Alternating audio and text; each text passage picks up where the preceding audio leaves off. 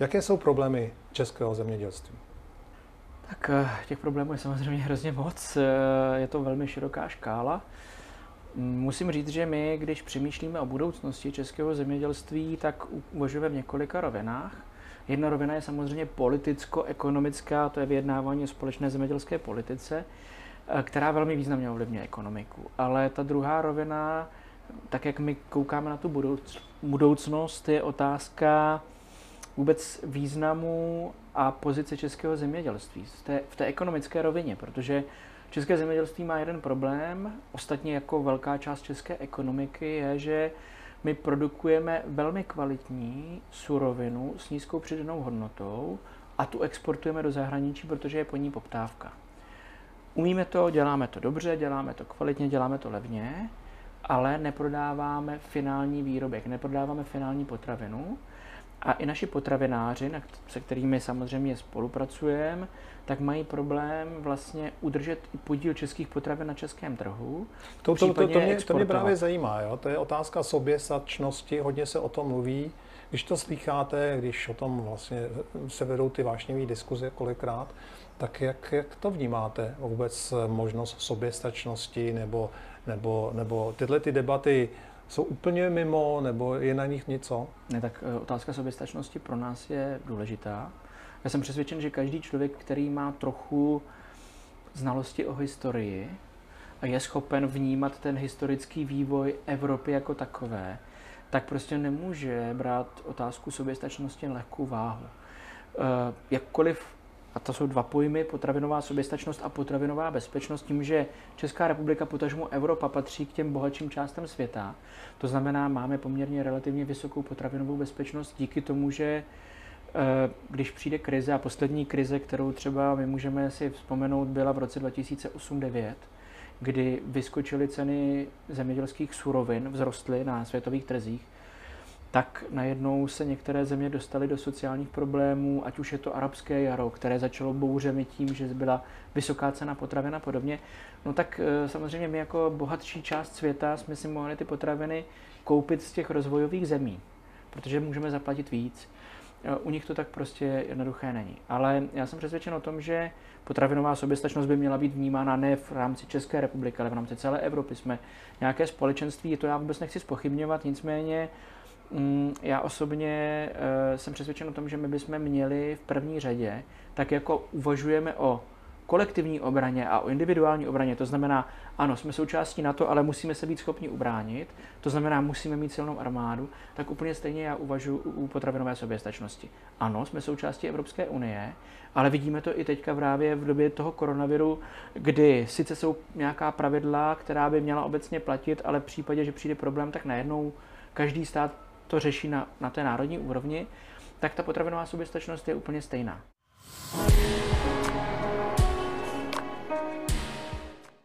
Kdybyste měl říct pět bodů, pět témat eh, největších problémů českého zemědělství a co pro ně, aby problémem nebyly ty témata, tak co pro ně váš svaz dělá? A určitě je to závislost na podporách a dotacích a obrovská byrokracie s tím související. Snažíme se neustále jednat s politiky a lobovat a vysvětlovat a zjednodušovat zemědělskou politiku. Druhá věc, která je pro nás hodně důležitá, klíčová, je klimatická změna, adaptace na klimatickou změnu. Přece jenom e, to počasí se nám dneska mění a i zemědělci musí měnit své chování. S tím souvisí třetí věc. My se hodně silně jako svaz věnujeme spolupráci s výzkumem. Máme, založili jsme technologickou platformu, abychom přenášeli co, nej, co nejrychleji výsledky výzkumu do praxe, to znamená komunikuje, dali jsme dohromady zemědělce, výzkumy, univerzity a, a, a některé i firmy, které do, jsou dodavateli techniky a, a technologií a, a IT firmy a operátory a, a v podstatě komunikujeme, jak co posouvat dál, což je hrozně důležitá věc, jsem rád. Hodně se věnujeme vzdělávání, protože máme čím dál horší situaci se vzdělaností v zemědělství, protože málo vzdělaných lidí chce pracovat v zemědělství. Máme svůj vlastní vzdělávací institut, který organizuje spousty, stovky vzdělávacích eh, seminářů, workshopů a podobné věci. Eh, takže to je určitě taky další klíčová věc. No a samozřejmě řešíme i spoustu takových věcí, jako je třeba úbytek zemědělské půdy. Neustále zastavujeme zemědělskou půdu, divíme se potom, že nám voda steče do řek a odplave do moře a, a nezadržujeme ji v krajině a podobné věci. Takže to. Úplně poslední věc, kterou já vnímám jako hodně důležitou a kterou jsem se snažil od, od okamžiku, kdy jsem přišel na svaz, eh, změnit, je otázka PR nebo vůbec jakoby vnímání zemědělství jako, jako oboru. Mám pocit, že dneska a spousta zemědělců je frustrováno tím, že když je něco špatně, tak za to může zemědělec. Je sucho, může za to zemědělec. Není dostatek vody, může za to zemědělec. E, jsou vysoké ceny potravin, může za to zemědělec. A teď bych mohl pokračovat. Tak to je věc, která nám samozřejmě dělá obrovské vrázky. My se snažíme neustále vysvětlovat, že zemědělci v České republice rozhodně nejsou špatnými hospodáři, že se snažíme hospodařit v krajině velmi zodpovědně a snažíme se vysvětlovat, že to, co děláme, děláme na základě eh, nejnovějších vědeckých poznatků a schopnosti lidí a tak to je věc, kterou taky jako považuji za velmi důležitou, protože ztráta veřejnosti o zeměděl, o povědomí o zemědělství, co práce trvá, když vyprodukujete, vyprodukujete litr mléka, No a pak jdete do obchodu a koupíte si mléko za 12 korun a koupíte si eh, litr eh, minerálky za 20, tak říkáte a tu minerálku stočíte, dáte ji do lahve a dovezete do obchodu. A my tam musíme vyprodukovat krmení, musíme ho sklidit, musíme vy, uživit zvířata, musíme je podojit a tak dále. Pak to musí do mlékárny, pak to jde do obchodu, mezi tím je obrovské množství práce a pak to prodáváme levněji než tu minerálku. Jo. Takže to je třeba věc, kterou si lidi neuvědomují a snažíme se vysvětlovat lidem, že by měli kupovat české potraviny, protože zatím je česká krajina, česká půda a, a samozřejmě venkov jako celek. A tady to nám hrozně moc chybí, ten patriotismus, protože zákazník u nás v České republice a naše průzkumy to potvrzují, se orientuje především na cenu, nikoliv na původ potraviny.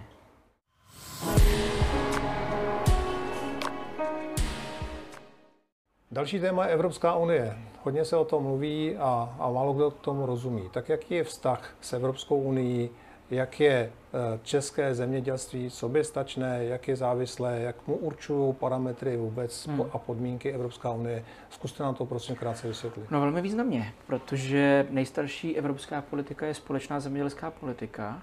To znamená, Evropa určuje vlastně rámec pro všechny země, pro zemědělce ve všech zemích. A cílem je, aby si ty země pokud možno nekonkurovaly, aby měli eh, všichni zemědělci konkurenceschopné prostředí, což se příliš nedaří.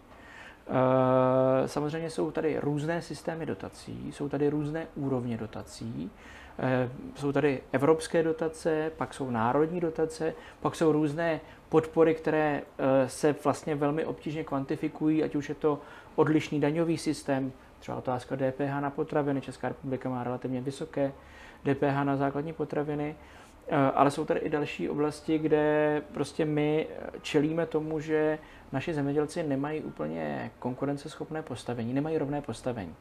Nám jde o to, aby jsme měli Ve rovné smyslu? podmínky. Ve smyslu? Ve smyslu právě té podpory. Té podpory, my jsme v situaci, kdy eh, když jsme vstupovali do Evropské unie, tak jsme vstupovali s podporami na úrovni 25 průměru Evropské unie. Postupně jsme se dostali na úroveň řádově někde okolo 90, přes 90 a dneska nám hrozí, že se zase zpátky propadneme ještě dolů, protože ta stávající politika, která se momentálně vyjednává na úrovni trialogu komise, parlament a rada, tak eh, ta samozřejmě nám hrozí v tom, že Česká republika bude poměrně významně postižena z několika důvodů. My když jsme v těch 90. letech a po vstupu do Evropské unie vlastně čelili té konkurenci eh, těch eh, technologicky vyspělejších zemí, tak jsme tomu čelili tím, že spousta zemědělců některé aktivity úplně opustila. Tam, kde byla potřeba velká, velké množství investic, především živočišná výroba některé speciální komodity, začali jsme vyrábět suroviny, které děláme velmi sofistikovaně, kvalitně, ale prostě pořád jsou to suroviny. A dneska jsme v situaci, kdy kdyby jsme potřebovali uh, jakoby jít do té přidané hodnoty, a to je právě otázka investic, kterou my díky tomu, Co je že přidaná hodnota ve země, v zemědělství? Podívejte, řeknu příklad. My pěstujeme na řádově asi 60% ploch v České republice obilí. A velkou část toho obilí vyvezeme do zahraničí. V minulosti to bylo tak, že jsme to obilí skrmili zvířatům, ta zvířata jsme porazili a vyvezli jsme maso a masné výrobky. to už je přidaná hodnota, je tam nějaký mezičlánek. Dneska my vyvezeme obilí a téměř 60% celda agrárního zahraničního obchodu tvoří dovoz masa. Čím se to stalo? Masných výrobků. No stalo se to tím, že, co jsem říkal, eh, zemědělci neměli finanční prostředky na investice, to znamená opustili ty investičně nákladnější technologie, eh, obory, a dneska se do nich velmi složitě, horko těžko vracíme a zastavujeme vůbec ten pokles, ten propad. U některých komodit se nám to daří, třeba chmel, tam se nám daří ta situace díky zase trošku specifické situace na tom trhu daří změnit, měnit a zvyšujeme množství chmelnic ale některé obory jako ovoce, zelenina nebo maso právě se nám Když se vrátíme do těch 90. let, tak eh, to, že chyběl kapitál domácí, že jsme neměli ani know-how, ani ty peníze, no tak jako nakonec vlastně se stalo a hodně se o tom mluví montovnou Evropy a vlastně eh, subdodavatelskou ekonomikou.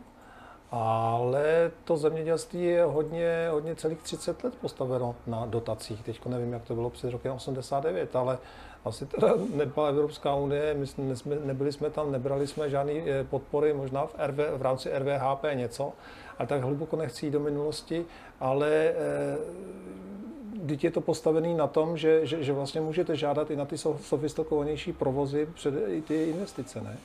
Eh, samozřejmě ano, dneska ano a díky tomu právě se nám daří zastavit ten pokles.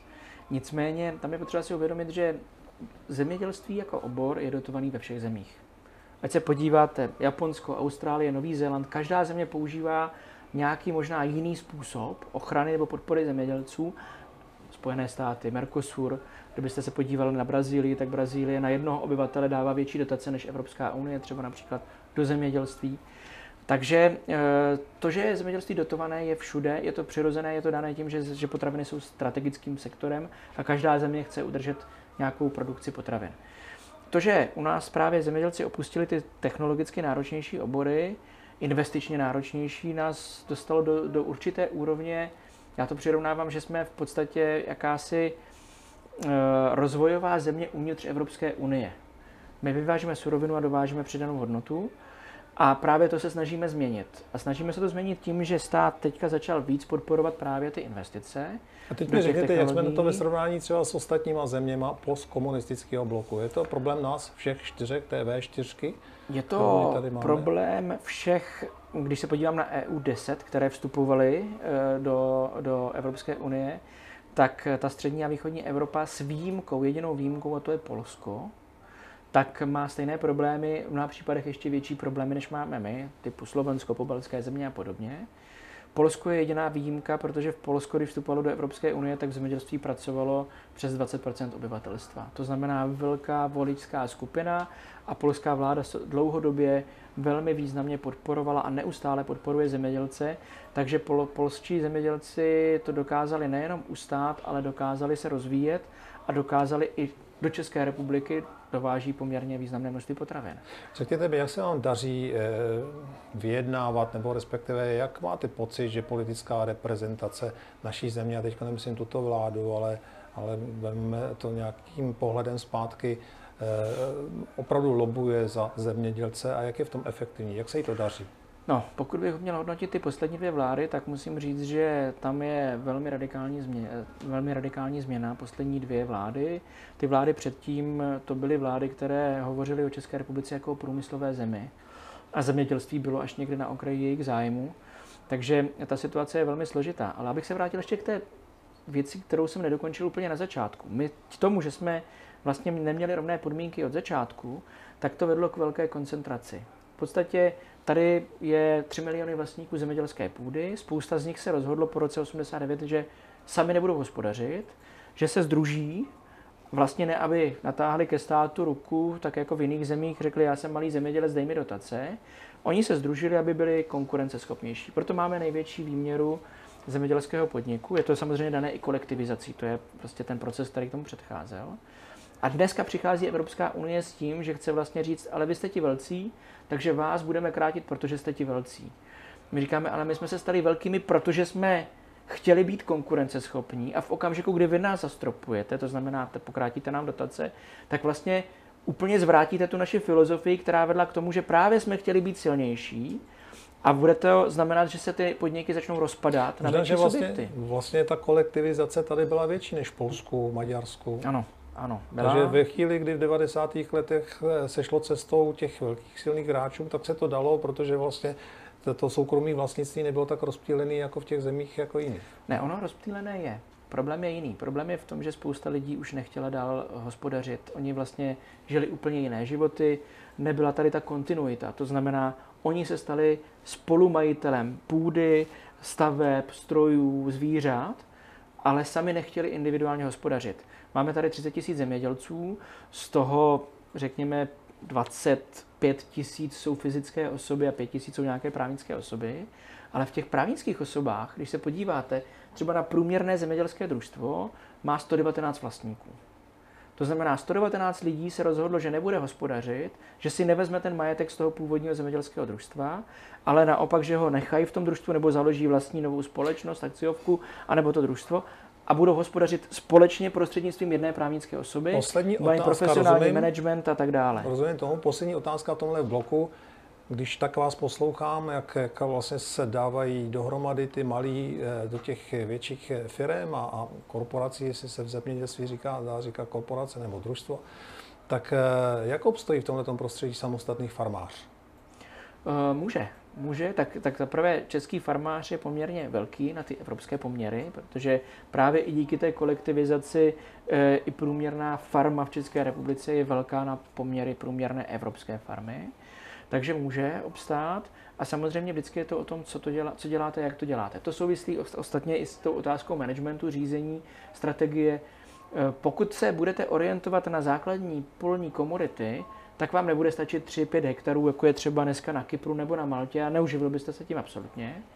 Ale pokud budete dělat vina, víno třeba například, nebo byliny, nebo něco podobného, něco specifického, tak se tím dokážete zajímavě uživit. Jo, takže určitě ano, ale musíte si najít svoje místo na trhu a nemůžete dělat takovou tu klasickou polní výrobu.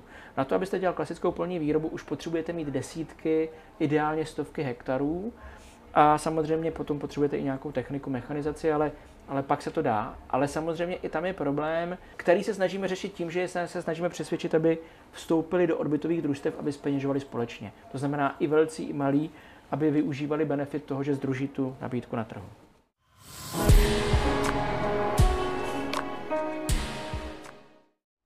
Pandemická krize trvá rok, nevíme ještě, jak dlouho bude trvat, jaký všechny následky a dopady na ekonomiku, zemědělství, na zdraví lidí to přinese. Jak to vnímá zemědělský sektor? Ta krize samozřejmě trvá už dlouho, my ji vnímáme jako velmi vážnou. Eh, my osobně jako zemědělský svaz se snažíme našim členům eh, hodně pomáhat, protože narážíme na spoustu problémů. Úplně první problém byl v okamžiku, kdy se na jaře zavřely hranice a nemohli přijet sezónní pracovníci a najednou zemědělci naráželi na to, že měli problém, kdo bude sklízet úrodu a za jakých podmínek a tak, a tak dál. Takže jsme se snažili našim členům pomáhat s řešením toho, jak přivést zaměstnance ze zahraničí. Případně jsme scháněli i zaměstnance tady u nás. To byl ten první bod, který jsme řešili. Samozřejmě my jsme spustili spoustu dalších opatření. Teď mi ale řekněte, když to srovnáte s jinými sektory, který třeba jako turismus nebo hotelnictví, restaurátorství, gastronomie, posilovny, kde na té škále eh, ty krize leží zemědělství? Tak sektor? zemědělství má výhodu v tom, že všichni musíme jíst. Bez ohledu na to, jestli je covid nebo není covid, protože kdybychom nejedli, tak umřeme. Takže eh, ta spotřeba potravin se sice malinko změnila, změnila se její struktura. My třeba čelíme tomu, že některé sektory mají problém s tím, že se zavřely restaurace, zavřely se třeba farmářské trhy a podobně. To znamená, ta produkce, třeba teď máme obrovský přebytek brambor, které by se normálně snědly jako hranolky nebo jako příloha v restauracích a, a tomu čelí celá Evropa, proto prodáváme brambory za velmi nízké ceny. Ale e, pořád ten sektor jako celek je na tom lépe než třeba ten sektor, o kterém si jste hovořili vy, to jsou služby. Ty samozřejmě ty jsou úplně zavřené a, a tam je ten problém obrovský. My spíš řešíme ty technické problémy, jak zajistit chod, jak uh, udržet zaměstnance v práci, i když máme lidi nakažené nebo jsou na karanténě, jak, jak zajistit, abychom každý den podojili, každý den nakrmili krávy nebo prasata, abychom je nakrmili.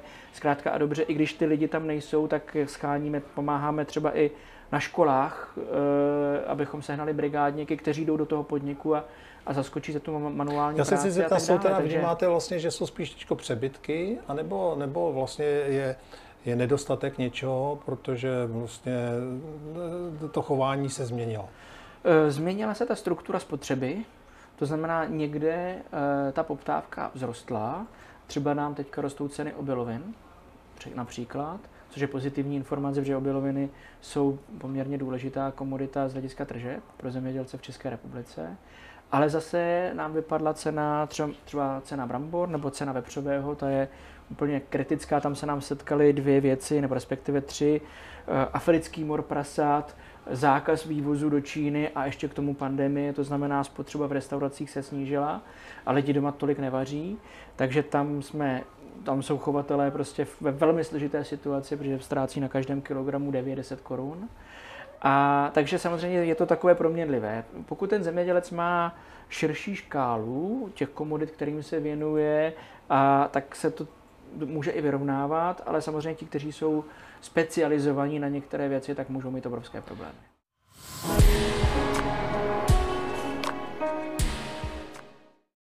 Poslední otázka dnešního setkání. Česká manažerská asociace eh, dělá pro vás všechno, co byste od ní očekával, nebo si myslíte, že by mohla eh, vám dávat víc? Tak eh, pro nás je členství nebo vůbec manažerská asociace jako organizace důležitá v tom, že se věnuje propagaci důležitosti a významu managementu jako takového, jako řízení firm, řízení lidí. Já narážím běžně na to, že zemědělci jsou utopeni v operativě a nemají ten strategický nadlet nebo se k tomu nedostanou. Eh, ten strategický nadlet na řízení firmy, nějaká dlouhodobá budoucí vize, strategie rozvoje toho podniku a podobné věci. Takže to samozřejmě je pro nás hodně důležité a to, že můžeme vybírat ty zemědělci, kteří to tak nedělají, kteří se opravdu snaží řídit ty firmy jakoby systematicky, na základě nejnovějších výzkumů a můžeme je vystrčit jakoby na, na, nebo zviditelnit a ukázat, jak to dělají, tak to je pro nás hodně důležité. To znamená, soutěž manažer roku je pro nás fajn.